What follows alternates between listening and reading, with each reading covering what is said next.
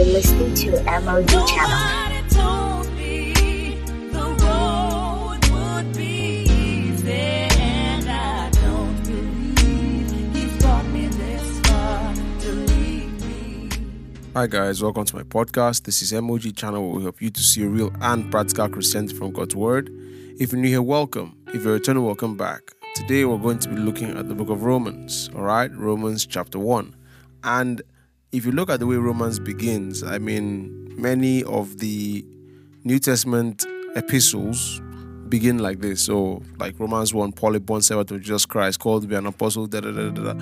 Someone can just zone out and say, "I bet, I let's get to the meat of the stuff. But these are greetings, actually. Most of the epistles begin with these greetings. And uh, you really have to realize that nothing written in these letters is coincidental. Nothing written in these letters is just written for writing's sake. No, actually, even in the letters, there are a lot of, or sorry, even in the greetings, there are so many instructions that actually help believers. But that's not our topic for today, so I'm not going to go into like the different, uh, maybe one of these I'll do that. I'll just go you'll see Corinthians, Colossians, Ephesians, uh, Titus, and you know Timothy. You see all the greetings and how instructive there. But well, this is a line by line exposition as usual, which is, as I would always say, my favorite way of teaching.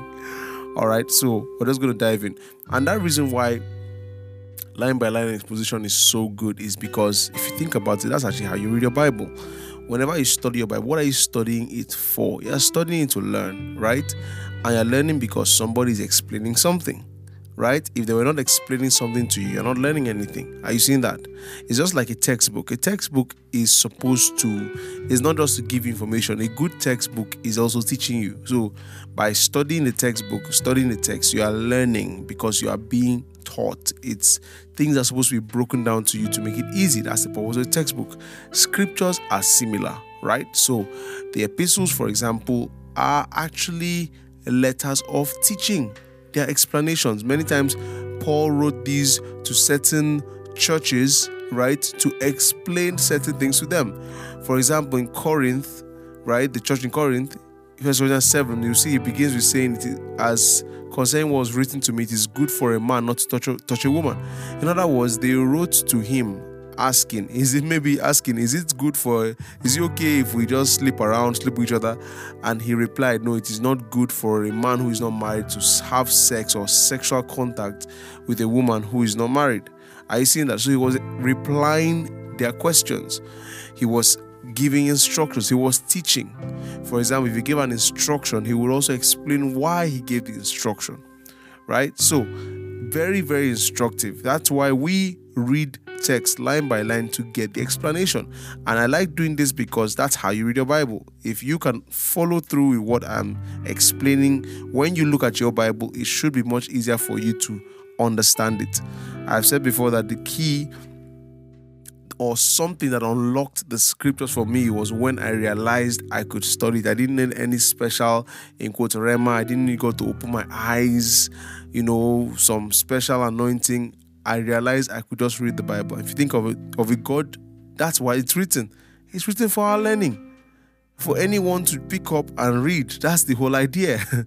that's the whole idea. So, Romans chapter 1, verse 1. Paul, a bond servant of Jesus Christ.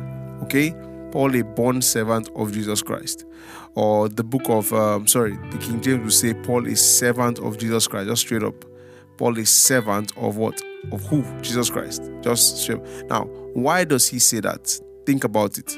Why does he call himself a servant of Jesus Christ? Well, if he's a servant, it means Christ is the master. We've explained in previous episodes that Christ is actually our Lord.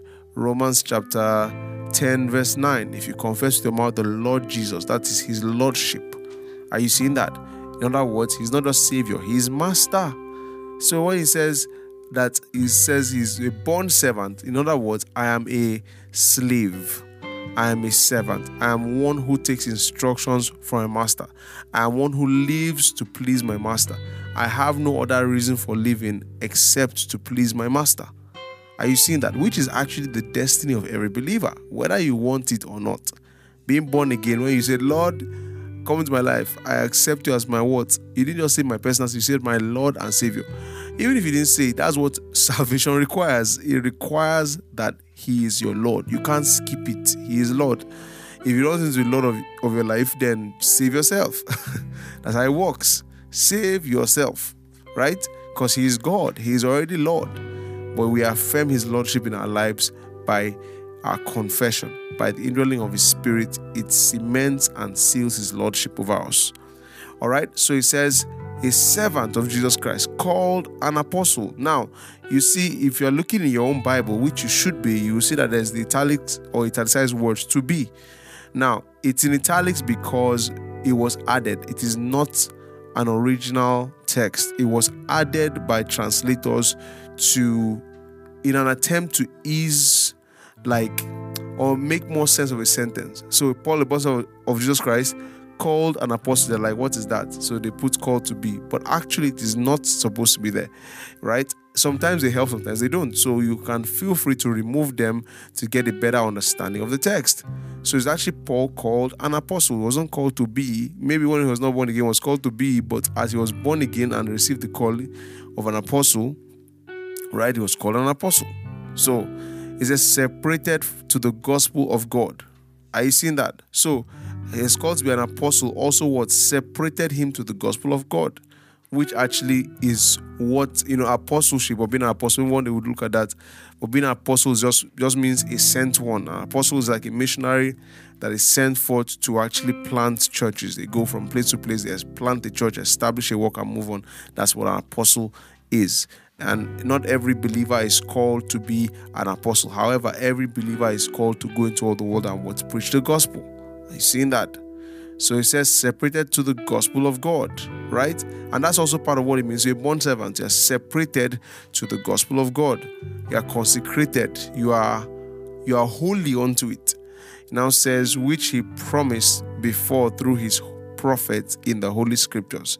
You see, you don't just read past this, which he what promised. In other words, the gospel that he is preaching, the gospel that he's serving God through, right? Oh, I even forgot something. He calls me bond servant, right? Separated to the gospel of God. It tells you that the way you're a bond servant or a servant of God, you're a servant of God in the gospel. How do you serve God? You serve God in what? The gospel. The gospel is the way you serve. You cannot serve God outside the gospel because some people try to choose the way they will serve God. They say, No, no, me, I'll just drum in church, oh. Me, I'll just sing in choir, and that's it. I've I've tried. Right? Oh, I'll just give my money. I don't have to go and preach the gospel. I'll just give my money. But you're seeing clearly from here that for you to be a servant of Jesus Christ, you must serve in the gospel. Are you seeing that? I explained that in 2 Corinthians 5 also, where he says in verse 15, He died for us that they who live should henceforth no longer live for themselves, but for him who died and rose again. Then the next thing says, All things of God who has reconciled us to himself. You understand, and has given to us the ministry of reconciliation. Right? Howbeit that God was in Christ reconciling the world himself, not imputing our trespasses, and has given to us the what? The message of reconciliation. In other words, in verse 15, the way that we actually you know live for him is to live for the gospel. Simple. So you see that the, the scriptures are one, or the scriptures is one, whichever one, but it's saying the very or exact same thing. The exact same thing. All right. Now he says, so which he promised before through his prophets in holy scriptures. All right. So he promised before. Who are prophets? Prophets are spokesperson. They speak on behalf. To, to be a prophet is to speak on behalf of another. Right? In fact, there's a place where in the book of Exodus where you see Moses has Aaron, right, as his spokesperson. And so God tells Moses that Aaron will be your prophet. I've made Aaron a prophet. In other words, I've made him your spokesperson to speak on behalf of another. That's a, that's a prophet. But a prophet in this sense is one who speaks on behalf of God. So the Bible says that God promised, right? God promised before through his prophets. Because God promised. Who heard God when he said it? Nobody. How do we know that God said it? He said it through his what? Prophets. Prophets would have been proven over time in the way they, they or the manner in which they, they heard God and declared his word. In fact, in the Old Testament, Moses said it like this that the way you know a false prophet is that his word does not come to pass. And if that's the case, then stone the prophet. Are you seeing that? So being a prophet was something that you, you were tested and tried and proven in.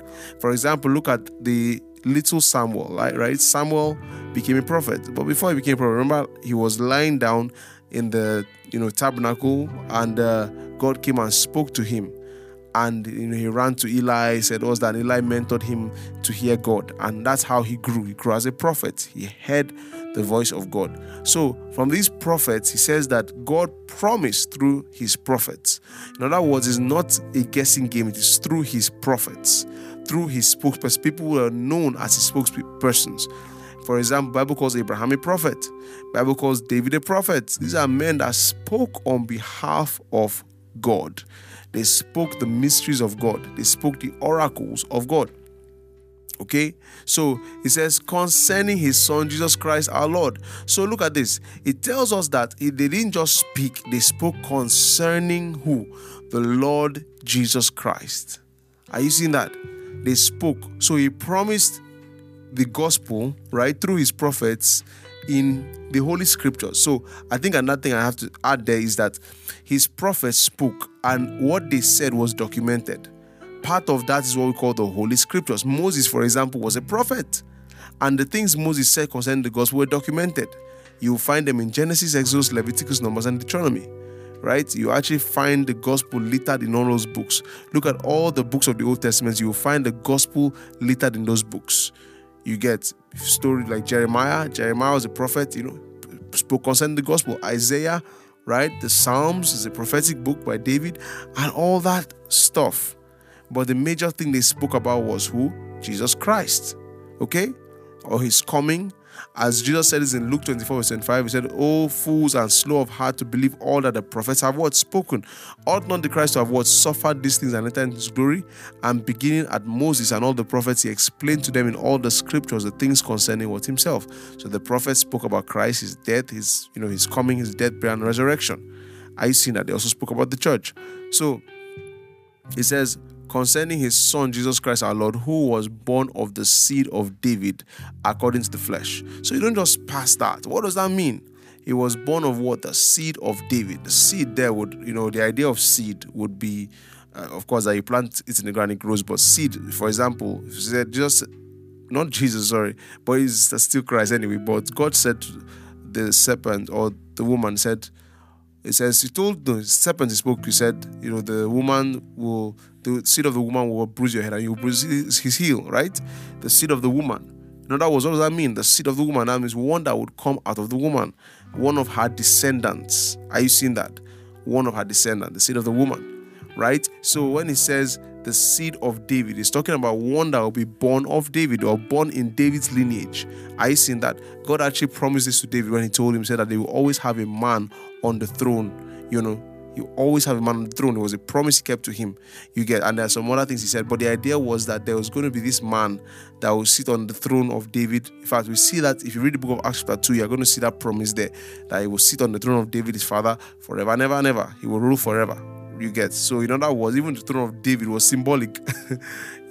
Can you see that when you read the Bible, you have to? It's a, it's not something you just. It takes time. It takes study, right? Yeah. So you see that line of thought. So when he says of the seed of David, what's he saying? He's saying that there's one that would come. That's why we call Jesus son of David, because the Messiah is supposed to be to come from the lineage of David. And we see that Mary and Joseph, both of them actually came from the lineage of David. They were descendants of David. So Jesus ticked that box. He was a descendant of David.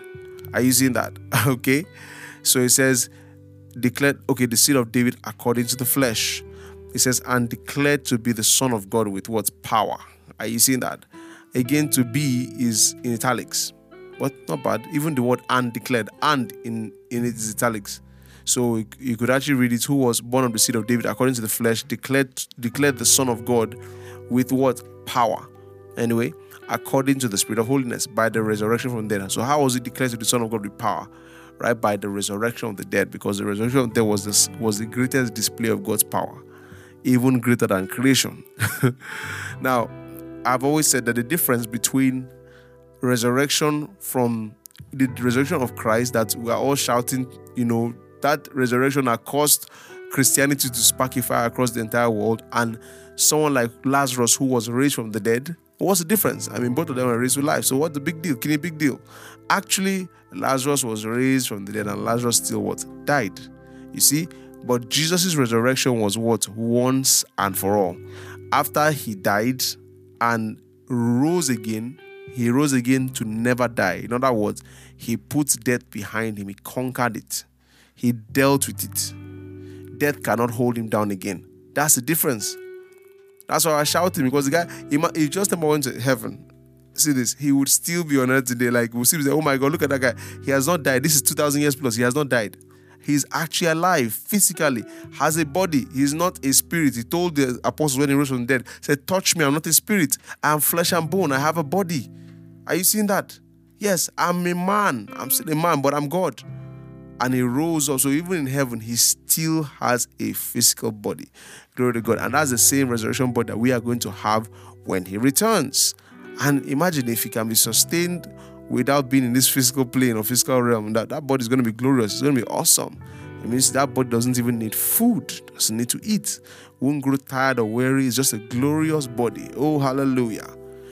Glory to God. Are you seeing that?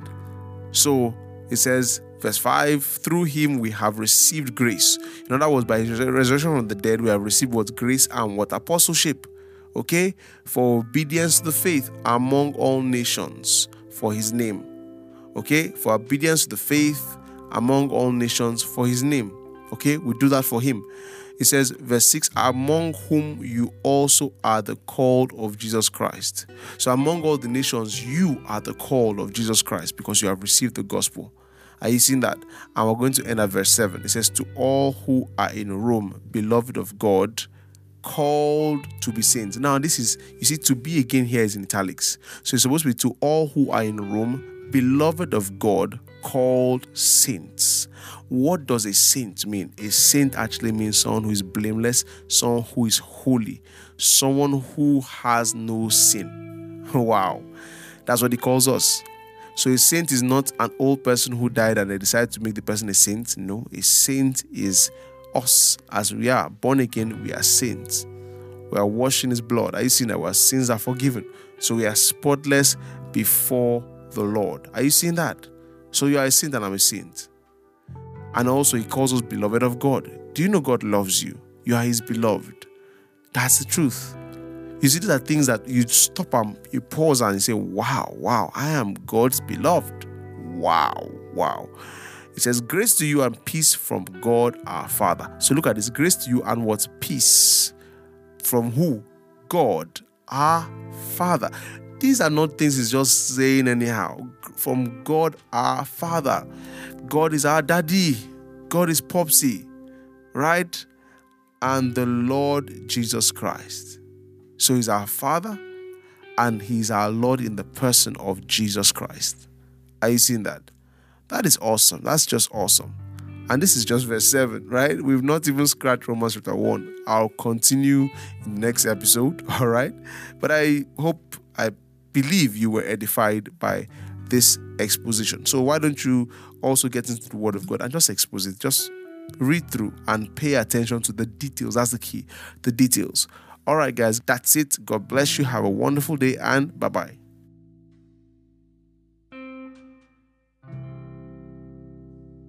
If this blessed you, or you want to say hi, or you have a question, you can head over to my Instagram at pst.sien, pst.essien. Also, if you've been blessed and you'd love to support what we do here at MOG Podcast, then you can give to 0106 207 685. I'll say that again 0106 207 685 GT Bank. God bless you.